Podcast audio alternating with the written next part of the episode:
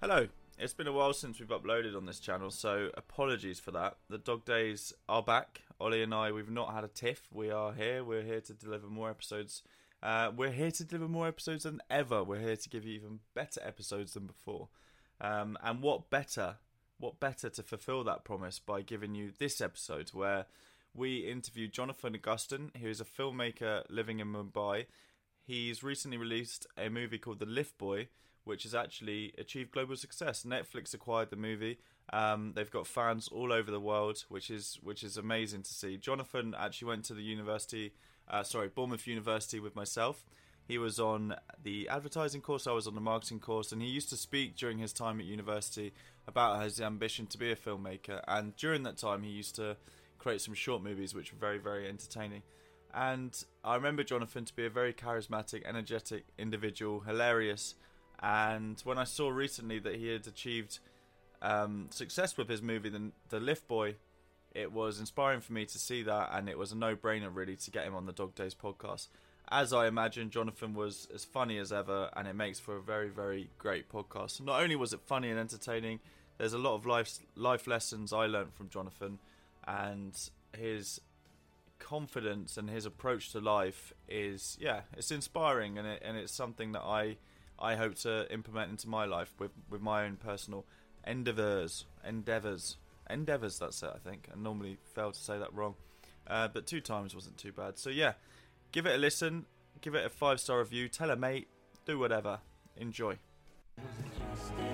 This is the Dog Days with Ollie Scott, Junior Elstall, and Ian McKenzie.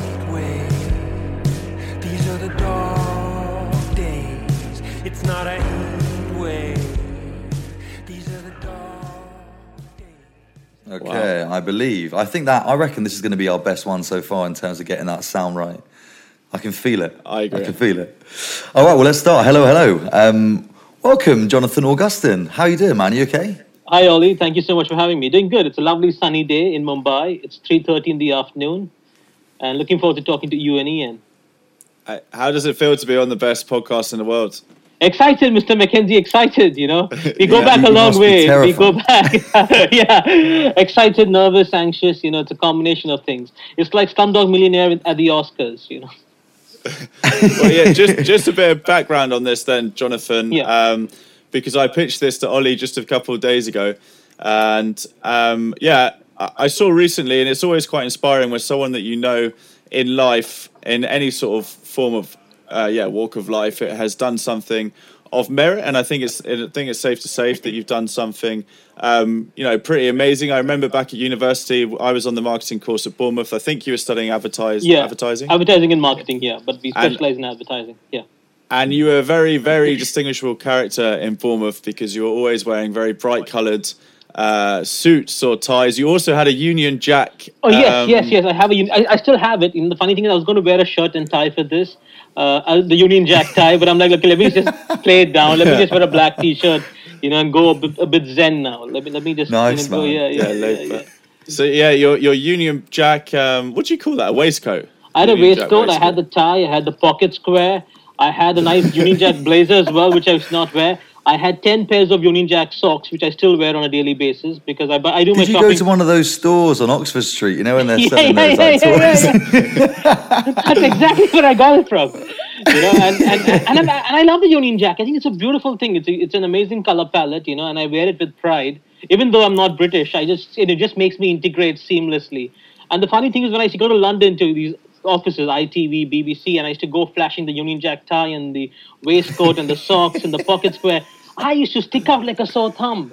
But I used to integrate. You know, people would just welcome me in. Peacocking. Yeah, peacocking, peacocking. You know, I, I think that's you a did part of a peacocking before anyone else knew what it was. before anyone read the game. But look, what, I- what's what, what's mental? I think I saw it, and I, just bringing this to context, you you sold a film to Netflix, by the way, which Yeah, is a yeah. it's, it's not a small feat. But I noticed even in that film, there was a there was definitely the appearance of some sort of Union Jack tie. I think. Am I right? That's my tie. That's my that tie. in? Yeah, yeah, yeah. It's my tie and the, Okay. the, the, the, the Lift Boy's best friend.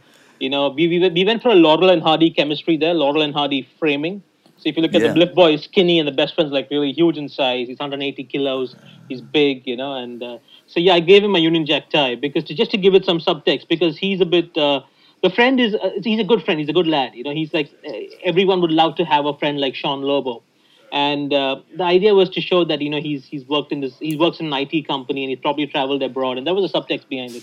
You know, he's, he's, he's, But just yeah, so yeah, obviously Ollie Ollie um, had mentioned there. So you've recently got a feature film on Netflix, an Indian feature film. But Yeah. just just casting back to university, as I remember you, uh, as well as your eccentric, your dress sense, uh, you were also putting out a few sort of funny short films on on Yeah. Facebook, and and I think that's yeah. it's admirable back then in Bournemouth. I think of that as university, it was quite a uh, quite a judgy sort of university, quite well, I, it was all kind of about partying from what I remember, and then there you were, kind of making your uh, yeah your short films, and one of them in particular was really really funny. I still remember the line uh, from the Johnny Brands one: "Everything I touch turns to salt." oh yeah, And um, yeah, I remember that line. Well, I, I used to joke. I used to say it to my mates, but You but said it- that to but- me for a long time. Was that from? Was that from? That was from Johnny. yeah, that's from Brands? Johnny Brands. You ripped That's it from off. Mr. Johnny. Yeah.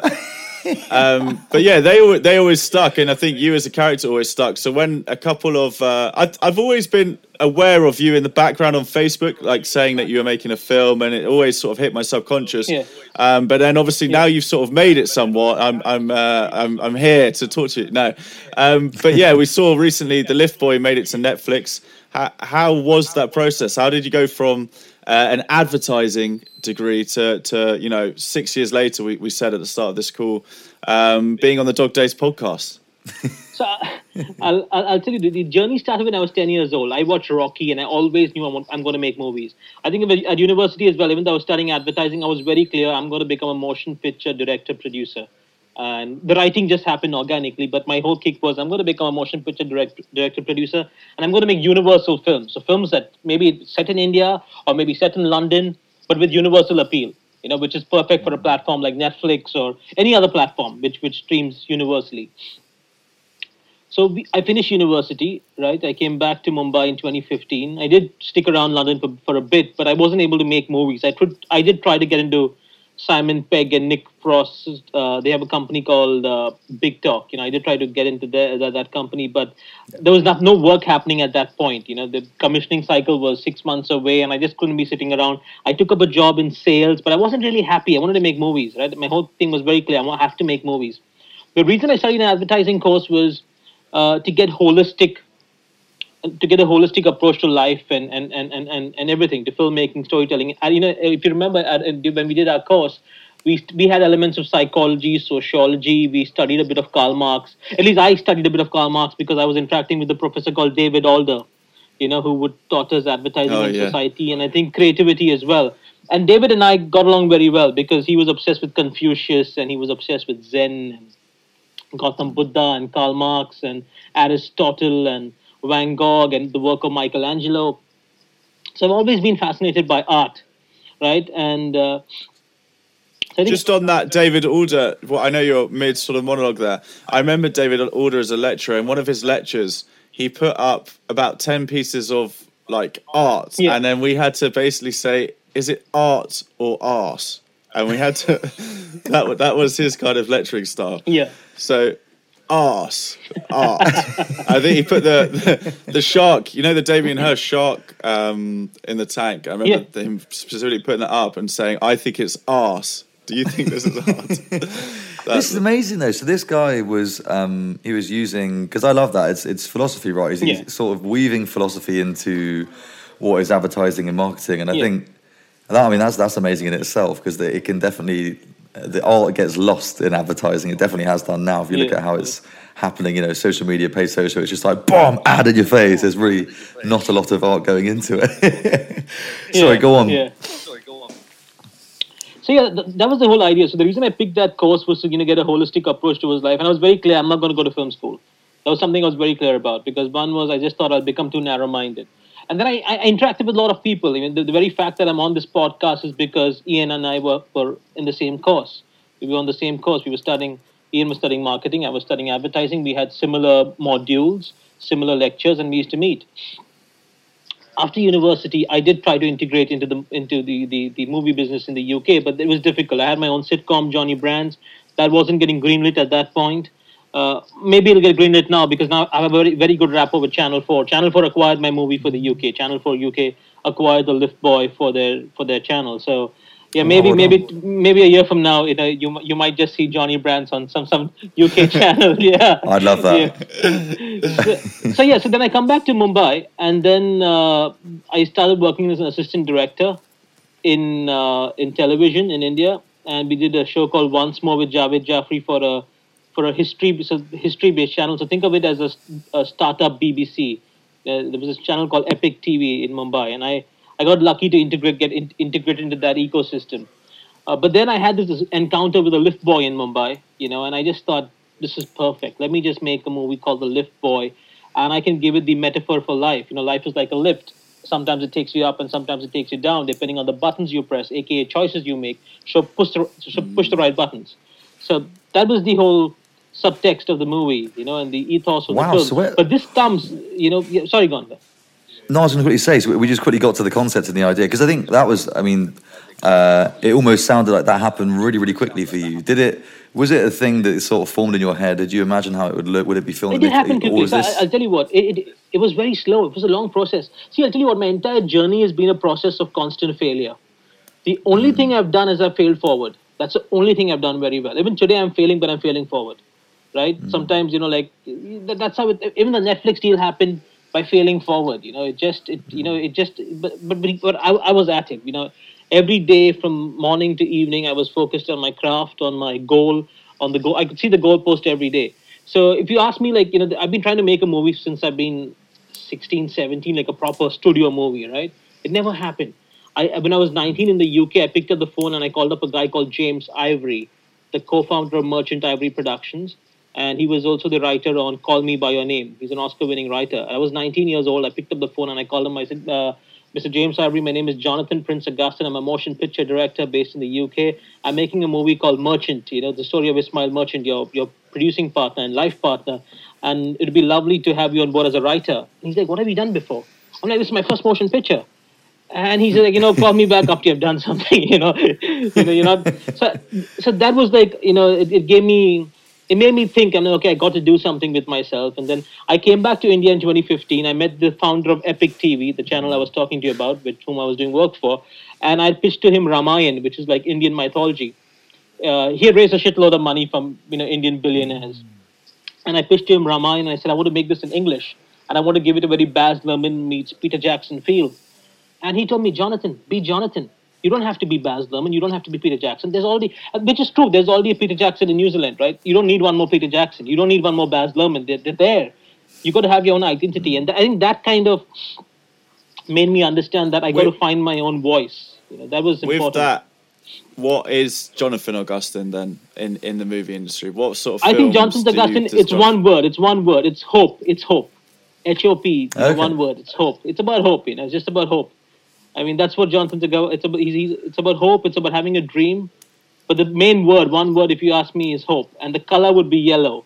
You know, because in Lift you'll probably see a lot of yellow. There's a joke going around Yeah, with- yeah. within my within my colleague circle that if Jonathan directed La Casa de Papel, that's Money Heist, the the jumpers would be what color? And everyone's like yellow. you know. Yeah. it's funny, just on that hope thing. Um, I'm reading a book at the moment called The Alchemist. I don't know if you know Paul Yeah, Coelho. yeah, yeah, yeah, It's. yeah, I mean, yeah. li- literally, the book is called. Uh, well, sorry, the, the line is why you should always follow your dreams, and I mean, it's gone down amazingly, right? And and similarly, his story is really similar, where it's like he wrote the book, it, it, did so badly. And then Yeah. something happened. Ten years later, it's like one of the best-selling books in the world. And the whole thing is about never giving up on your dreams. And I think I don't know if there was a book about Jonathan Augustin, that would be The Alchemist almost. Why do you bring that to the motion picture? So I'll tell you what. So now I, I had this encounter with this lift boy on 4th March 2015. I had a day off. I go to the shopping mall, right? I enter a lift. So in Bombay, lift boy is a real concept. There are boys who work as lift boys, elevator operators, because we have a surplus population. Plus, these lift boys also serve as, you know, this, the, the additional layer of security. If they're in a residential building, they'll also do some odd jobs like, you know, picking up your dry cleaning or buying you eggs and bread from the corner shop. I go to the shopping mall. I park my vehicle. I enter the lift. Uh, there's a lift boy sitting there, and he's keeping the lift on hold, right? and he keeps the lift on hold for about a minute, two minutes, and then we go on because some people are walking in. Then we go on to the next floor. The guy on the next floor walks in and he starts shouting at this lift boy. He's, he's, you know, he's, he, he sweared once or twice and he yelled at him. And this lift boy, a skinny, lanky guy, you know, he doesn't react at all, with a lot of warmth in his eyes and a very flat expression. He looks at him and says, Sir, massive button dabatao. Exact translation, sir, I only press buttons. And at that point, there was no epiphany moment. There was no epiphany. Yeah, I, I moved on. I continued walking. I went. I watched my movie. I came back, and I said, you know what? Let me make. I think there's a, there's a lift boy in me as well because you know life has been like a lift. You know, I've been stuck at places. I've been doing. I I never wanted to work in sales. I had to take up a sales job just to you know make ends meet in the UK because rent is expensive in England. You know, and food is expensive. And if you go to Greggs to buy a pasty, that's expensive. You know, everything's expensive in the UK, right? You know, and if you go on a bender, that's expensive. Everything costs money in the UK, and That's the most expensive part, John. that's the most expensive. Yeah, yeah, yeah, yeah. So you know, English tea is expensive. You know, Victoria sponge cake is exp- the angel cake is expensive. Everything's expensive in the UK. Yeah, even just staying in the UK is expensive. Just walking around Your, London. your you know- English dress sense, your English dress sense was very expensive. Yeah, to Oh, be yeah, fair, that- you that were was also bowling around expensive, town in a Union yeah. Jack. so uh, so yeah I, I just you know so uh, I, I the first thing i did was i wrote this word on the paper called the lift boy i wrote the title right? And one thing advertising to if you know if you look at steve jobs you can never connect the dots moving forward. You can only connect the dots moving backward. And now i can connect all the dots very well because one thing advertising did help me to do is you know all the lectures we had with cliff and david. I think one is think laterally but also you know think uh, see the big picture. So getting the title right, you know, packaging the film. Like a lot of people are writing to me and saying, "Hey, Jonathan, we found your film on Netflix and we watched it because the title incre- intrigued us. You know, this, the, the Yes. title's quite catchy. The Lift Boy. You wonder like, what is the Lift mm. Boy, right? So I think that's, That's a really, that's a really interesting point on that, because that's so true. If you look at any any successful advertising campaign, it will be called "Oh, Yeah. the Think Different" advertising campaign, and I, and actually, it made it really easy to watch and also find. It sounds ridiculous, but there's something in that. You know, some of the most successful Hollywood movies are so descriptive in their title. It's like "Snakes on a Plane," bad example, but you know, it's. I like Yeah. that. I like that how you've applied advertising to that. Oh, the Do you taxi think, uh, driver. the taxi driver. Do you think Yeah. um, we kind of? I'm not. Yeah, not sure where we are at the moment. But I was just, I was just thinking um, with Parasite. You know Yeah. that explosion yesterday, with that being a career movie. Do you think that started to help cause and pave the way for films like yourself and directors like yourself, who are obviously come coming from another country? Um, and I'd say traditionally, I'm, I, you'd know better than me how how far Western culture has adopted um, like Bollywood movies. Would you would you classify yours as a Bollywood movie? Would you classify your? It's an Indian movie? film. It's an Indian film. Hmm. It's yeah. It, is a Bollywood film because I, I work in Mumbai and I, I'm based in Bollywood. So I, you know, I, technically I become a Bollywood director. But I'm just a hmm. filmmaker, right? I can, you give me a film, I can shoot a film in the UK, I can shoot a film in China.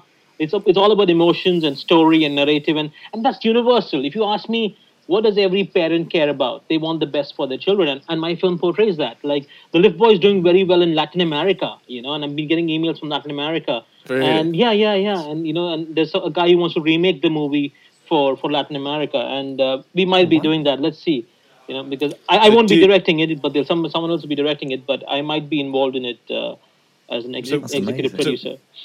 With those conv- conversations with Netflix, how how long have they actually been? And, and and I guess my question was with with movies like Parasite paving the way for, Yeah. for international movies. I've actually become a lot more adaptable to international movies as well. There's some really really good ones. Um, d- d- what were those conversations like with Netflix? Has it been like a couple of years in, in the running, or no, was it was it a conversation half just an hour, this year? half an hour, half an hour of Half an hour? conversation. Yeah, yeah, all via email. Yeah, because see, I'll tell you what, the movie The Lift Boy got made. We released in Indian theaters, uh, 18 Jan 2019. Okay, we released in India. We did a limited edition theatrical release. You know, we sold about 15,200 tickets, right? And I know the number very well because I was also the producer on the film. So uh, my numbers are fairly decent. Uh, then we released in UAE, that is Dubai and Sharjah and Abu Dhabi, uh, 18th April 2019. We in theaters for two weeks out there. Film did very well there. Then we moved on and released in Taiwan on 2nd August 2019. We in theaters for three weeks there. And Taiwan, the response was amazing, you know. People loving the movie in Taiwan. Then Channel 4 comes in and acquires the movie for the UK. So they pick up a UK TV rights, television rights. Then we, were, uh, we got picked up by airlines. So the film was playing on China Airlines. It got picked up by Cathay, Etihad, Malaysia Airlines. Right? Then uh, we we still we- we're still going to be doing more airlines. It's just that we're just waiting for the pandemic to get over because now airlines not buying anything. They're not even flying. So the last thing I can do is I expect them to buy a movie at this point because they're not flying. uh, we also went to a couple of film festivals. We premiered at the London Indian Film Festival, and all these festivals were organic, right? They reached us. We didn't go to them.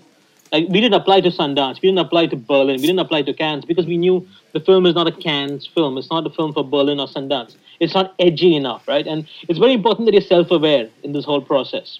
And uh, yeah, and uh, you know, and if you look at the entire journey of the Lift Boy, it's been like we've, we've you know we've, we've gone a bit like Gordon Gekko meets Jerry Maguire on it. You know, we've gone we've been at it, we've been passionately pitching it, we've been asking people to show us the money, and they have shown us the money, right? Uh, we've also worked like investment bankers. Like we know, okay, this film doesn't have the um, uh, budget to do aggressive marketing and P&A. Like if a Disney came on board and said, "Hey, Jonathan, we'll pick up your movie and we'll give it a worldwide release," it's a different ballgame they you know they simultaneously release in multiple countries. You know, it, it can come in the league of say Queen of Katwe meets uh, the Million Dollar Arm, the Jon Hamm Disney film. But we had no Disney muscle, so we have to go territory by territory, you know, and release the film. We were scheduled to release in South Africa, North America, France, uh, and Singapore June 2020, and this pandemic comes in, right? So our plan was to release on a platform that is like a digital premiere uh, December 2020. But you know the pandemic comes in. Uh, we didn't see theatrical releases happening anywhere. Even South Africa, the film's doing very well, but I you know uh, on Netflix. But I didn't see a thea- theatrical release happening. So yeah, we just literally you know reached out to Netflix, and Netflix knew of the movie because it's it's been going around and people talk about it. You know, so they knew of the movie. So that you know we just pitched it to Netflix, and literally like in, in half an hour we closed and uh, in April, April twenty, the first week of April is when Netflix, uh, you know, picked up the movie, and then twenty seventh April twenty twenty, that's last this last month is when the film premiered on Netflix worldwide in one hundred ninety countries to one hundred eighty three million subscribers. So it's everywhere Christ. except China. What was- so, What's that feeling when you see when you go on to Netflix.com and then you look at your your movie on there? What, what how does that feel? yeah, it feels good. It feels good. You know, for me, it was it was see the, at the start of the journey, right? I kind of envisioned that. So if you ask me, uh, is this something you wanted and desired? Absolutely. You know, even when I wrote that title on that piece of paper, I had that diary somewhere. It's scrappy piece of paper, you know. Uh, I scribbled the title. I'm like, this movie is going to be on Netflix. I manifested that. That was a dream and desire, right? And I think it, ha- it it worked out. But it was a long journey. If you look at it from from Jan 2019, I've been releasing the film in scattered manner, and this happened in April 2020. So you got to have patience, and that's something education does not teach us. University does like you know if you, eh, like kudos like whatever I've, whatever I've been able to achieve so far, a lot of it goes to my experience in the UK studying advertising and marketing, putting all those skills together, putting the you know how do you pitch your movie to a platform? How do you sell your film in three lines? Right? When the person opens that email, he, when he looks at your subject line, he should want to click on that link. He should want to buy your movie. You know, even people who have told me, Jonathan, the hmm. film is not that good. I have sold my movie to them, and they've paid me money for it because it's yeah, yeah. Because when someone tells me, John, the film's not, you know, it's okay. I'm like, how much will you pay me for it? And they'll, they'll, you know, and, and they're like, and, and they wonder like you know like you're the director don't you feel bad i'm like fuck no i don't feel bad i'm a producer right now i don't give a fuck whether you like it you don't like it doesn't fucking matter right how much are you going to pay me for it right and yeah so yeah that, that's Everything I touch turns to sold is ringing in my ears as he says that. but but that's happened only once that only happened only once and I, I and later on the guy told me you know what jonathan i was just rattling you to, to, to get a better price and i'm like i knew that so i didn't really bother but I even if you that. yeah yeah yeah I love. I kind of what I really enjoy about this is the is the. I wasn't expecting to learn that there's almost a bit of um, there's philosophy throughout all of this, and there's a kind of stoic mindset that you've taken to it, being like, look, I'm going to go through struggles in this process, but I know it's just part of the journey because my desire and belief is so strong because I want to get this thing onto Netflix or whatever. What what does okay, eh, what happens now? You know, was Netflix the goal? Have you achieved it? Is there something beyond Netflix now with just the Lift Boy that you want to achieve? or are you going? Yeah, absolutely. It's, so it's we're the next working on movie. China. So the next movie is ready. It's called Ward Boy Manu Voodoo. Think of it. It's the story of India's leading paranormal investigator, and it's his, his trials and tribulations. So think of it as India's Indiana Jones for adventure horror. That's something I'm really working on. The script is ready. we are looking at going into pre-production sometime end of this end of this year, and then we'll probably shoot early next year because of the lockdown pandemic. We can't shoot. All shootings are on hold right now. So that's going to be like a bigger film. It's going to be exciting. It's going to be in Hindi. It's going to be a local language film, but it's going to be universal. Again, it will have the themes of hope and optimism and love and compassion. All the subtext will be there.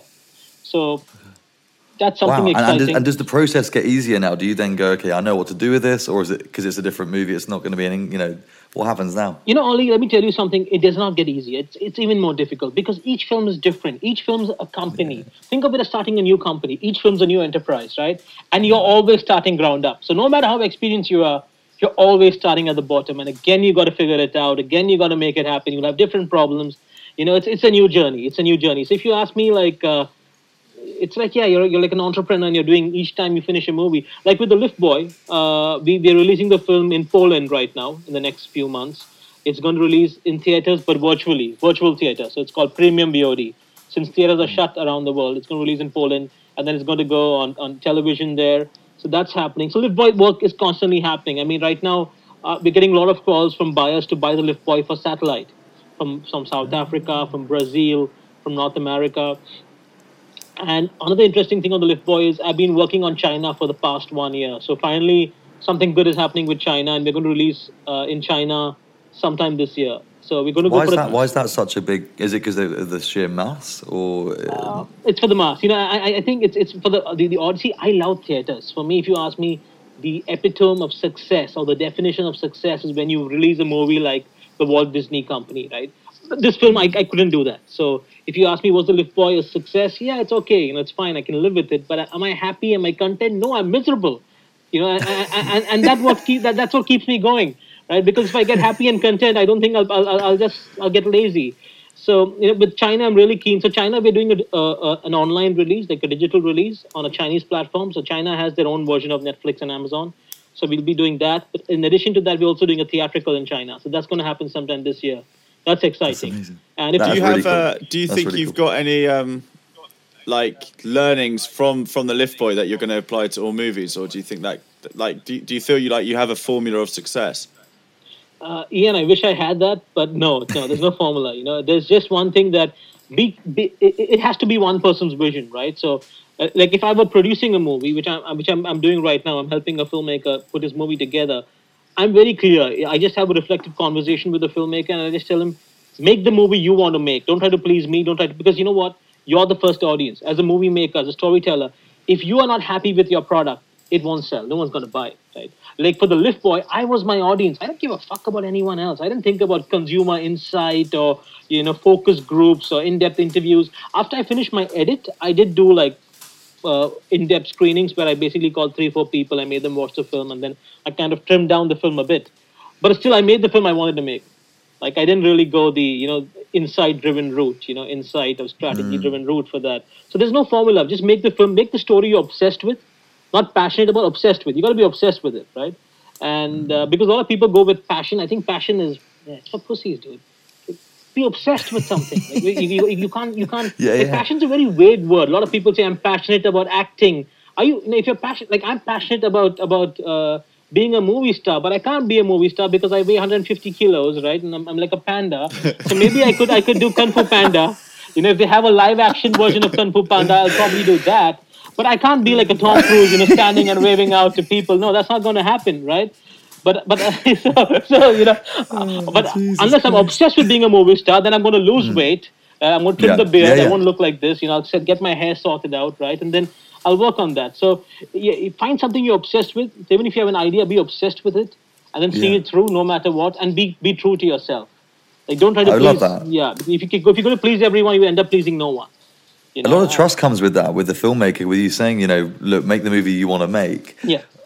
From your side, you've really got to trust and believe that they're going to be good enough. Because Yeah, you yeah, could get a really shit person making something that he loves and being like, what the fuck is that? so the filmmaker I'm working with now, you know, he's he's a lovely guy. He's made a short film, and I saw a short film. It was very nice. And now he's making another film, but he's changing the language of the movie. And I asked him, "Why are you doing that?" And he's like, "I want to please a wider audience." I'm like, "Fuck the mm. wider audience, dude. You'll find your audience." A Parasite. It's a Korean film, right? And you guys have watched it because the film is good, right? And Yeah. then you know, Hollywood saw the film. It's an Oscar-winning film. You know, it, it'll find its audience. Good products will always find their audience, right? It's the same Uh, as Money yeah. Heist as well. These things. Um, don't Money forget Heist, yeah, now. yeah. I kind of feel like there's going to be a, just a weird amount of um, local. Uh, do you know what? I think Money Heist has done really well in this time as well in the pandemic because it's almost like our little flight to Spain. You know, we can't go and see it ourselves. So it- Yeah. it's a quicker insight, and I think there's deeper insecurity now around the world. Sorry, deeper. Um, what's the word? Uh, uh, intrigue around the world because we can't go there. So anything that is subtitled at the moment is quite nice. It's a little Yeah. bit exotic. Yeah, But yeah. with also with to your point, Jonathan, and Yeah. with Money Heist, Yeah. All my friends said the same thing. Don't watch the dub version because it's absolute trash. Yeah. Watch the local version because you get a real insight into like Spanish culture. True, Like, true. I didn't realize how descriptive and how amazing they use the language. It's like I can't remember the phrases. Ollie, you can always remember There's that one. one. What was it? It was, it was something like uh, he, he nothing will ever beat him. He's like a cork in the sea. He'll never he'll never sink. And it's like it was there was one. There was like three words to say that. But like English people don't speak like that, do they? We don't really. We're not that exciting or descriptive with our language. And I we, think we I might think, be like your eyes are like the tree bark, the brown. You know what? But I I think each cult- culture is unique. I think the fact that you guys are British, you probably don't cherish British culture as much or British content as much. You don't find it as exotic because you'll see it every day. Like if you ask me when I came to the UK and I saw Only Fools and Horses, I fell in love with that. you know, this is amazing. You know, then I saw The Office with David Brent in it, and I'm like, I'd seen the American Office before. And after watching the UK office, I'm like, you know what, the UK office is better because I found that exotic, right? I just found it very nice.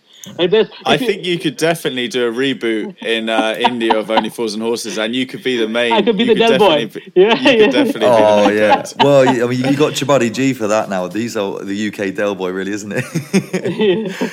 Well, I can imagine you though sitting in your Union Jack waistcoat trying to flog, I don't know, something, some films, maybe films. We've done it. We've made the million. Yeah.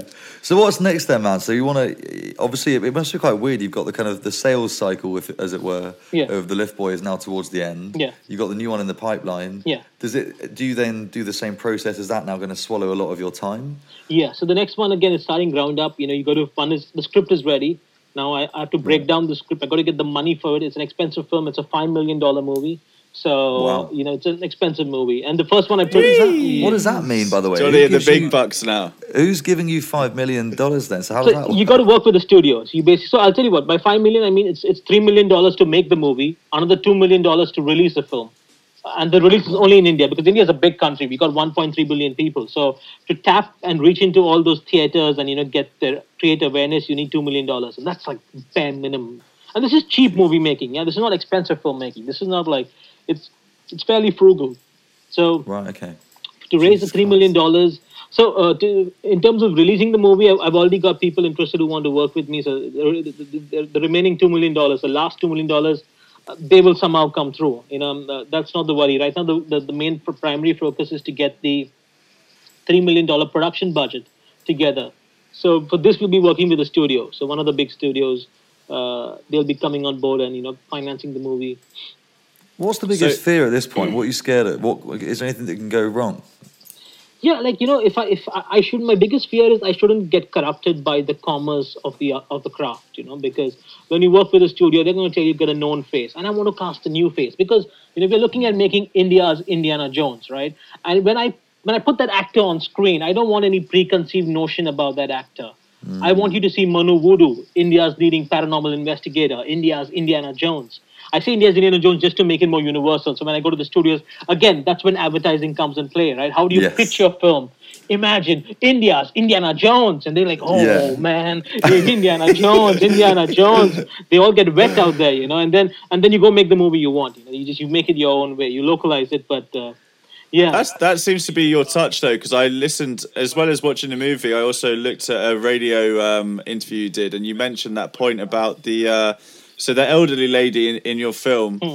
Um, she was obviously. I think you said that you you picked her up in a mall, Yeah. not like picked her up as in chatted her up, but you. Uh, Johnny, you Jesus. yeah, you you. Uh, she wasn't an actress before. You just gave her the role. So that's that. Is that the touch of Jonathan Augustin? Is that how you're unpredictable, you know, and just finding something new, something fresh, you know, and and that's what people want, right? I mean, and I do it very frugally, and you know, I'm, I'm a very frugal filmmaker, you know, because hmm. I didn't grow up in money. I grew up in in, in, in in limited resources. My mom was a school teacher. Dad was a working class guy.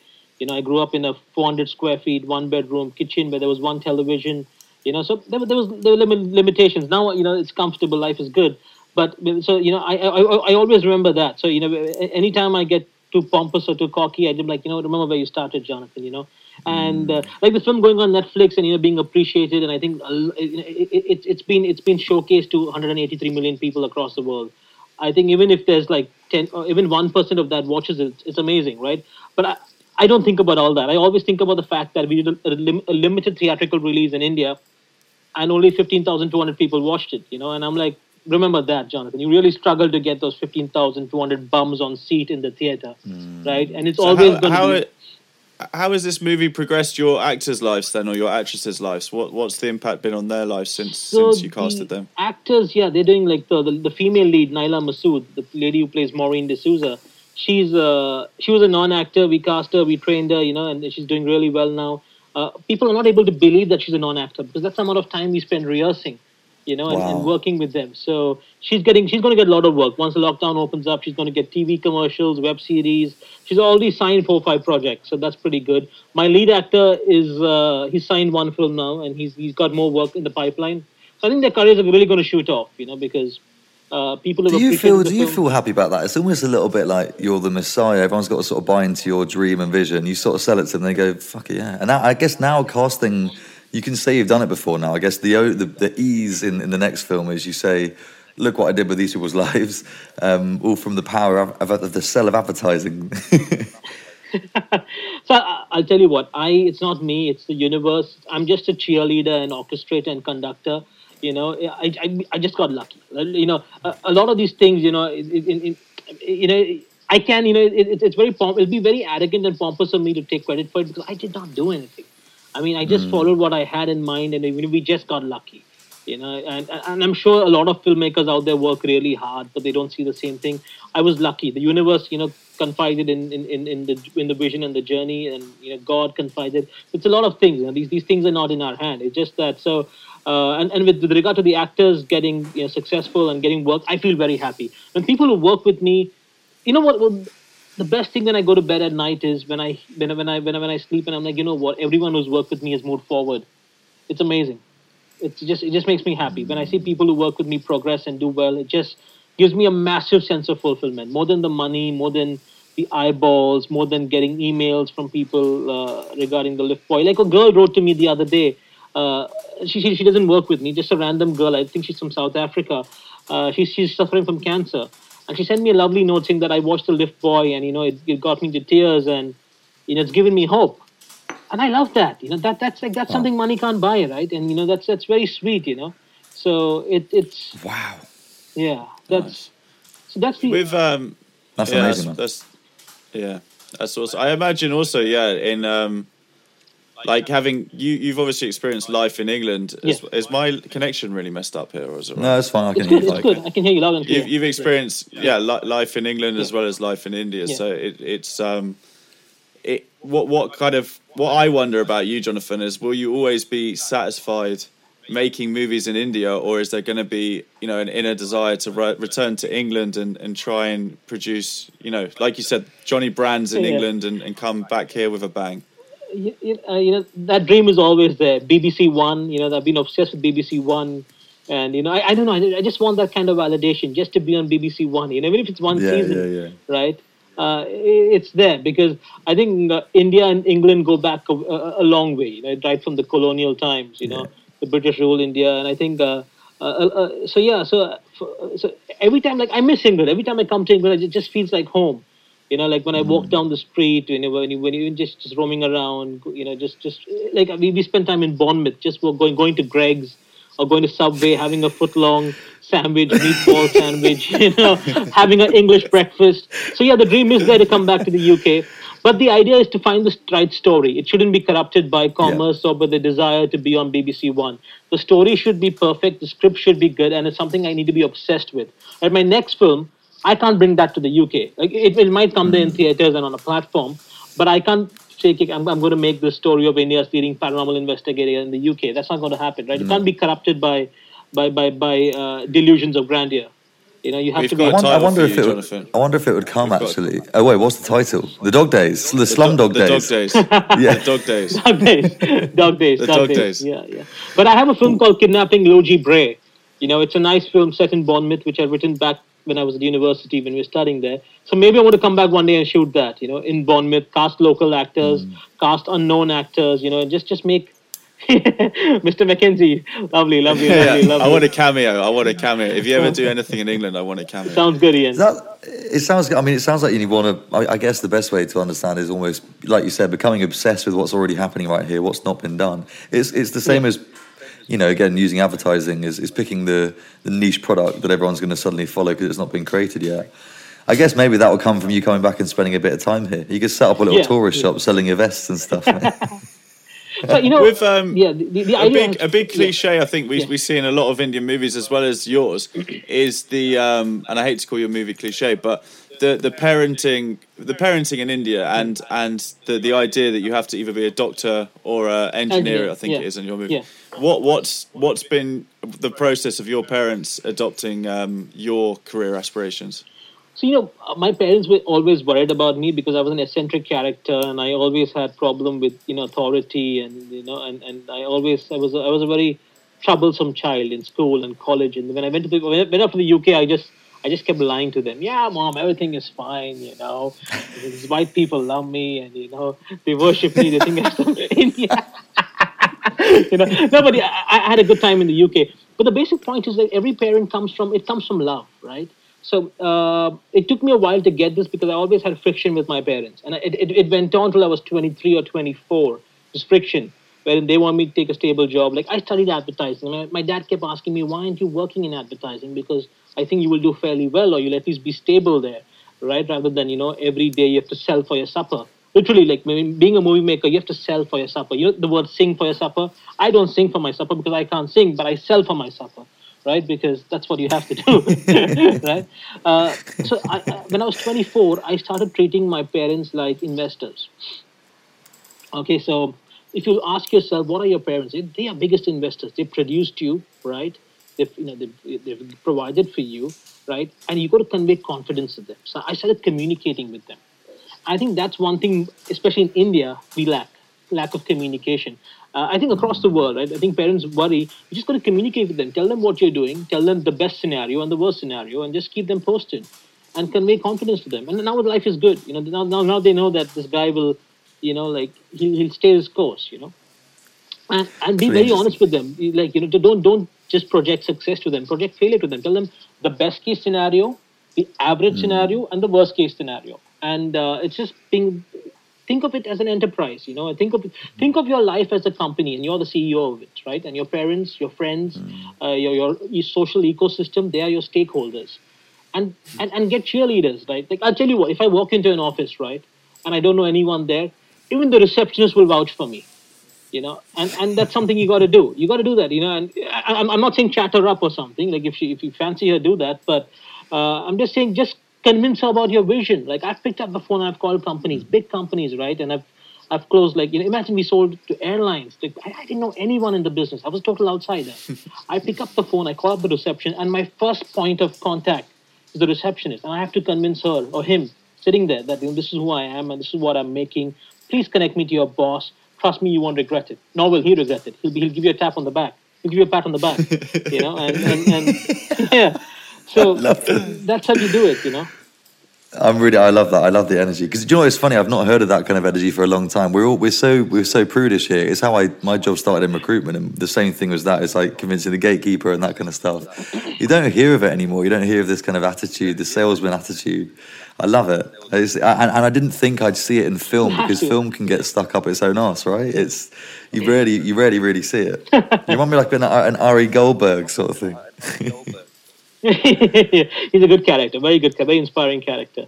I mean, you know, eh, eh, Del Boy. What is Del Boy all about? Del Boy's about hope. He, you know, he has his one dream of being rich, right? And he's at it. If you look at it, he does it with a lot of purity, right? And and we, Yeah. you know, the, the, you vouch for him because you see him failing, and you know, deep down you want him to succeed because he genuinely wants to be rich, and he doesn't want to harm anyone, right? So. I think you, you- I think if you're if you're if you're genuine in your approach and your pitches, you you, should, you shouldn't be a sleazy salesman. Don't be transactional, right?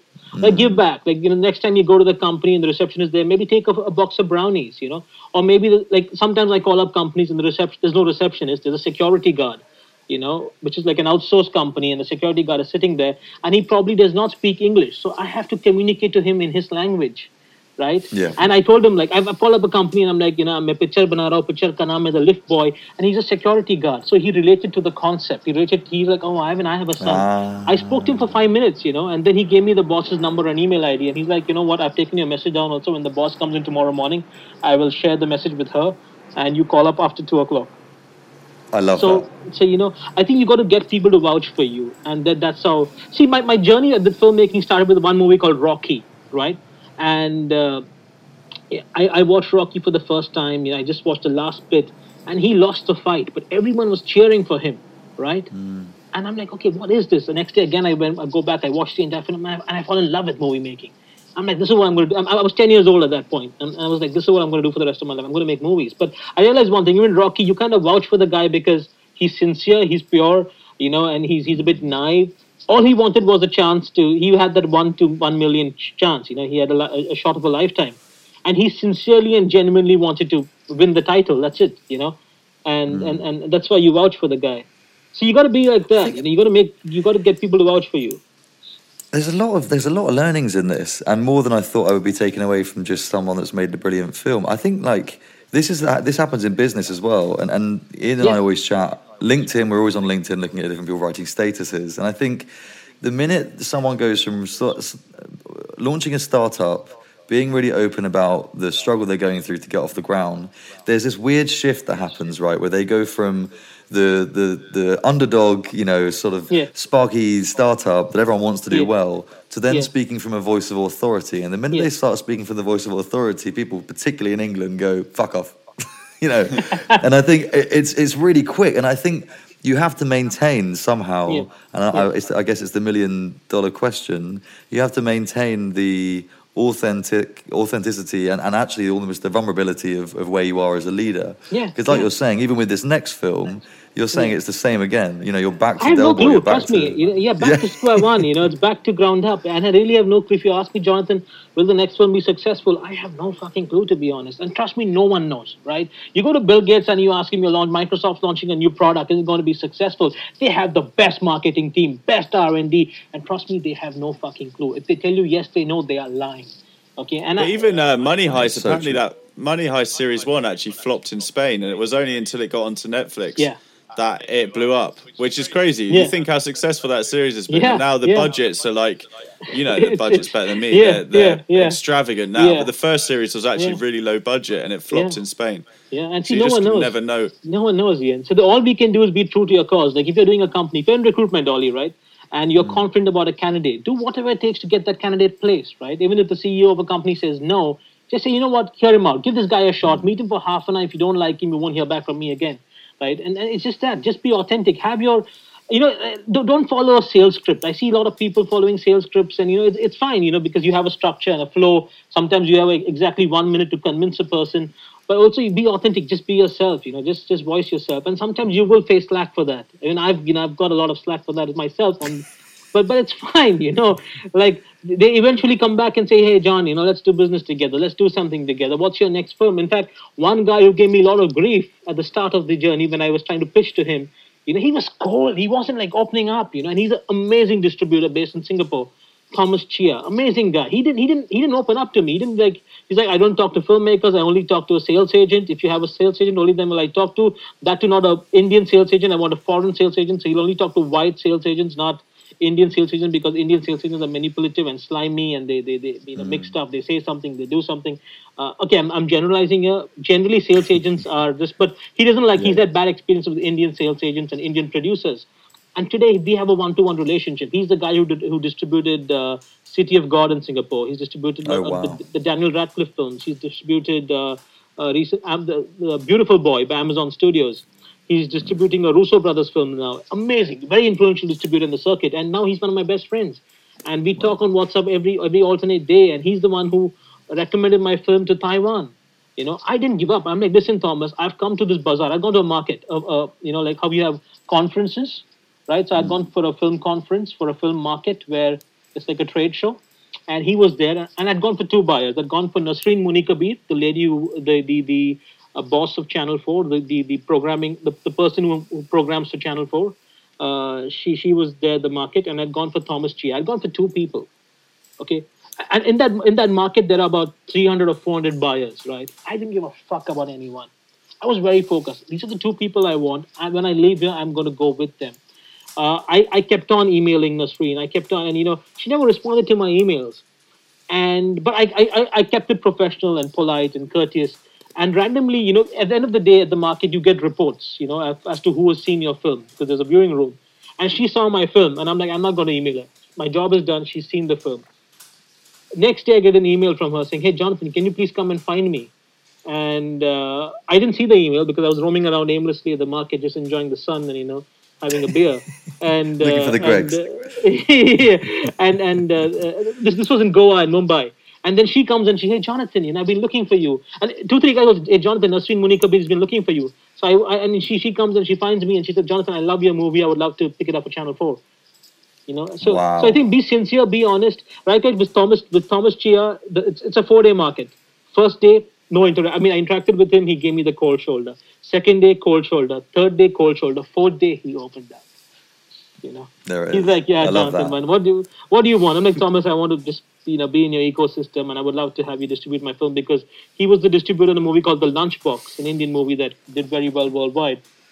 Hmm. And he's the one who recommended my film to Taiwan. And the Taiwan distributor is a friend of his, and we got talking, and then he endorsed the movie to Taiwan, and that's how it got picked up. Likewise, for South Korea, we have some deals in place, but again, because of Thomas. So it's important that you find these people to vouch for you. And sometimes these hmm. people will be cold, right? Because they're cold because they don't know you, right? And they don't owe you anything, right? And you want to you want to work with them, you want to associate with them, right? And you're and you're an outsider.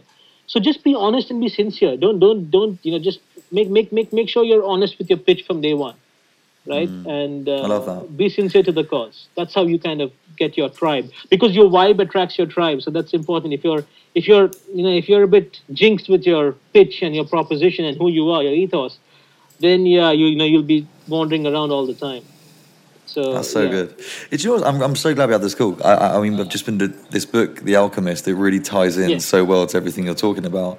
I, I and actually, I'd really recommend anybody to go and read that because it's it, again, It's a it, it lovely really book. I ties read that book. Yeah, yeah. It's It's it, it's that that book's amazing. It's definitely the secret is ripped that book off completely because I'm sure that Yeah, is pretty it- much the secret before Yeah. the secret True. became the secret. in a really Yeah. transactional American way. it's been Yeah. ripped off. Well, look, Jonathan, I, I, want to ask you one one quick stock question from our Yeah. wonderful. Uh, Please. this is what I don't know episode. I think we're nearly on forty episodes now. We've asked this question. We've had a variety of different answers. You can either answer it in one word Yeah. or twenty million. Um, but the question is, if you were to have a megaphone and a room full of people that are the age of around twenty-one, Hmm.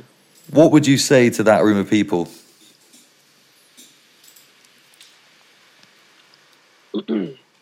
I think two words: fail forward. That's it. Two words: fail forward. That's all they need to know. You know, because failure is inevitable. You know, Ian Ollie, trust me, this entire journey has been constant failure. You know, falling flat on my. See, I, I'm telling you all the good parts of the journey. If you were with me and you know catching a camera and fall, it, it would be like Del Boy. It would be Del Boy. Every day would be like Del Boy. Constant failure and utter misery, you know, and then indulging in total debauchery at the end of the day. One Uh, day we'll but- get millions of views on Netflix, Rollers. you know. So yeah, so that that's that, love that's that, the man. reality of it. well, look, thank you. And uh, that, that's why this podcast is called The Dog Days, right? It's about celebrating the hardships that, that can lead to the, the wonderful success that you've achieved. And trust me, like if we have this chat after the next movie, I'm going to tell you the same thing again and again, but the hardships will be different. There will be hardships, there will be failure, but it'll be different, you know. So Well, I, I can't that, wait. yeah. Maybe, maybe what a year, a year and a half's time from now, we'll be checking back in with each other and we're hearing some bizarre failures. Who knows? You You, might also have landed in us China. Post COVID for a beer, it'd be good to go for a, a cheeky pint. Well, I'm actually, I'm actually UK gonna. I'm flying out to Mumbai at some point to take my brother Yeah. or to go and meet, meet him anyway. So hopefully, Let's catch up, whenever Ollie. You know, is- let's catch up. Yeah, Yeah, I'd love to do that. Let's go for a nice Well, look- British bender, Jon- old school British Jonathan, bender. you'll end up you'll end up convincing him to set up a uh, a company in India. I can just see it now. 100%. A recruitment recruitment company in India. I'll tell you what, the recruitment market is not that great in India, but the fact that you're white, Ollie, you know, I, I think Yeah. you'll rock in India. You know, yeah, yeah. Because in, in, in, in India, That's my my pitch is USP, brown man with it? a white name. I'm white. Hello, I'm white. Nothing else. Literally nothing else. I'm just white. That's it. in India, when I send out emails, I, I the- at the bottom I mention brown man with a white name. So just to clarify, so that you know no one's confused. You know, so you know, yeah. That's good branding. That. That's cla- classic Johnny Brands. Well, look, mate, this has been so nice. Thank you so much. Um, I'm Thanks, gonna let Ollie. Ian press and, and Ian. record here, but it's been a pleasure meeting you, man. Thank you. Thanks for listening, guys. Don't forget to follow us on our socials at the Dog Days Pod. Leave us a comment, let us know what you think, and we'll see you next week. It's not a. These are the dog days. It's not a.